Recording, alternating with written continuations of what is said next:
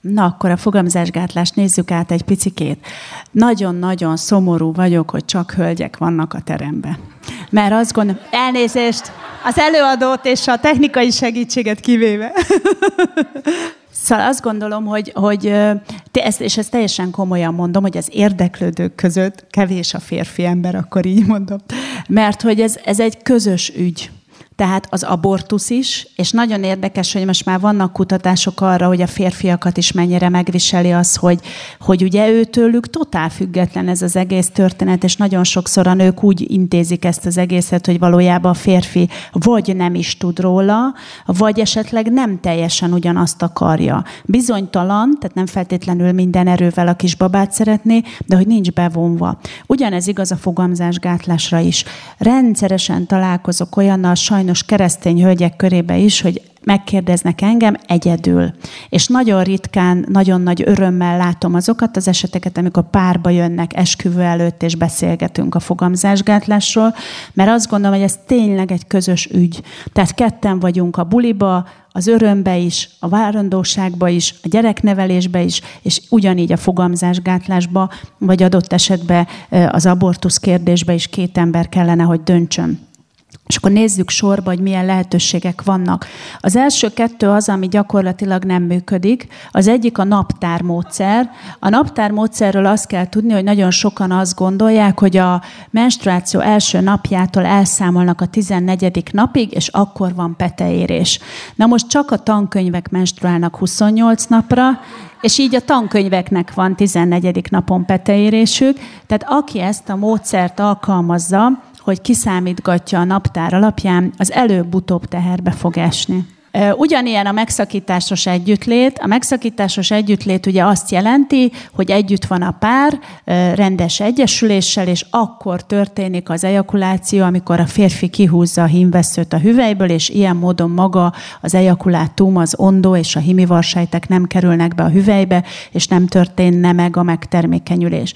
Na most valamennyi himivarsejt, valamennyi ondó előbb is kijön már, az ejakuláció előtt is, illetve itt az időzítéssel nem mindenki annyira ügyes, és emiatt ez is nagyon-nagyon gyakran nem várt, de adott esetben nagyon szeretett kisbabák érkezését eredményezheti.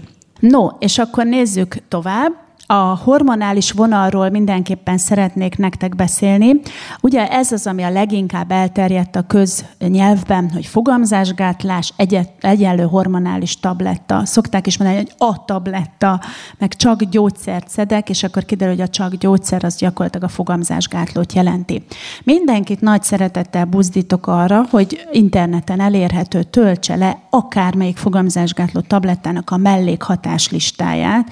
Egyszer olvassák olvassátok el, aki szedi, annak kötelező, a többieknek opcionális, mert olyan horrorisztikus mellékhatásai vannak, amit szeretünk elfelejteni, mert hogy ez a szexuális forradalom vívmánya, a fogamzásgátló tabletta, és nagyon klasszul begyűrűzött, én nagyon sajnálom, hogy a keresztények körébe is, mert több probléma is van vele. Az egyik legfőbb gond az, hogy nem tudjuk száz százalékra kimondani, hogy nem terhesség megszakítást végez. Mégpedig azért, mert három hatásmechanizmusa van a fogamzásgátló tablettának. Az egyik az, hogy a peteérést akadályozza. Ezzel rendben is vagyunk, mert ha valóban a peteérést akadályozza, akkor nem történik megtermékenyülés, nincsen nem, kív, nincsen nem kívánt eseményként terhesség megszakítás. A második hatása az, hogy a méhnyak-nyákot változtatja meg, sűrűbbé teszi, tehát a spermiumok számára átjárhatatlanabb, csökkenti a spermá, a bejutott himivarsejtek számát ugye a méh üregbe, petevezetőbe. Tehát itt valamelyest csökkenti a teherbeesés valószínűségét. És a harmadik hatása pedig az, hogy a méh nyálkahártyát annyira elvékonyítja, hogy a beágyazódást akadályozza meg. Ezért van az egyébként, hogy aki fogamzásgátló tablettát szed, annak a menstruációja lényegesen kevesebb, mert hogy ez az elvékonyodott nyálkahártya lökődik le, és ez nyilván lényegesen kevesebb, mint a normális ciklusban található nyálkahártya vastagság. Na most az, hogy az adott ciklusban az adott nőnek melyik hatás miatt nem lett terhessége, ezt nem tudjuk kimutatni. És mivel minden fogamzásgátló tabletta mellett tudunk teherbeesésről, ezért biztos, hogy van olyan helyzet, amikor az adott hónapban ezt a beágyazódást akadályozta meg a fogamzásgátló tabletta. Ugyanis az, hogy kinek hogyan reagál rá szervezete, és milyen, milyen intenzitású, mennyi, mennyi hormon kellene ahhoz, hogy a petefészek működése leálljon, ezt nem igazán lehet kimutatni minden egyes hónapban. Ugye az, hogy most egy hónapban hogyan érik a petesejt, hogy mennyire hatékony az a gyógyszer, az hónapról hónapra változhat adott esetben egy megbetegedéssel, egy picit később vette be a gyógyszert, tehát nagyon sok minden befolyásolja. Ez az egyik probléma vele szerintem keresztényként, hogy nem tudjuk egyértelműen azt mondani, hogy biztosan nem akadályoz meg megfogan ter, de megfoganást.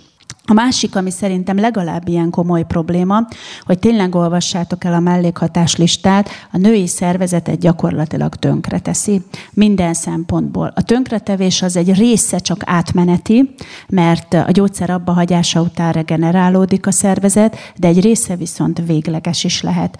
Tehát nagyon-nagyon-nagyon meg kellene gondolni, és meg kellene fontolni azt, hogy megérje azt, hogy a mérleg egyik serpenyőjébe ott van az, hogy valóban könnyedebben, lazábban, egyszerűbben tudunk védekezni, és nem kell vele semmi bonyodalmat, mert adott esetben még van, hogy tablettát se kell bevenni, hiszen van ez a hormonális hüvelygyűrű, amiből magától szabadul fel a hormon, és a másik serpenyőben ott van, egy kicsit kicsinálom a saját testemet is, illetve lehet, hogy e, tudtomon kívül, mert nyilván ez nem, nem tudatosul az emberbe, hogy most ebbe a hónapban peteérésem nem volt, ebbe a hónapban nem jutott be a spermium, ebbe a hónapban meg nem tudott beágyazódni az embrió.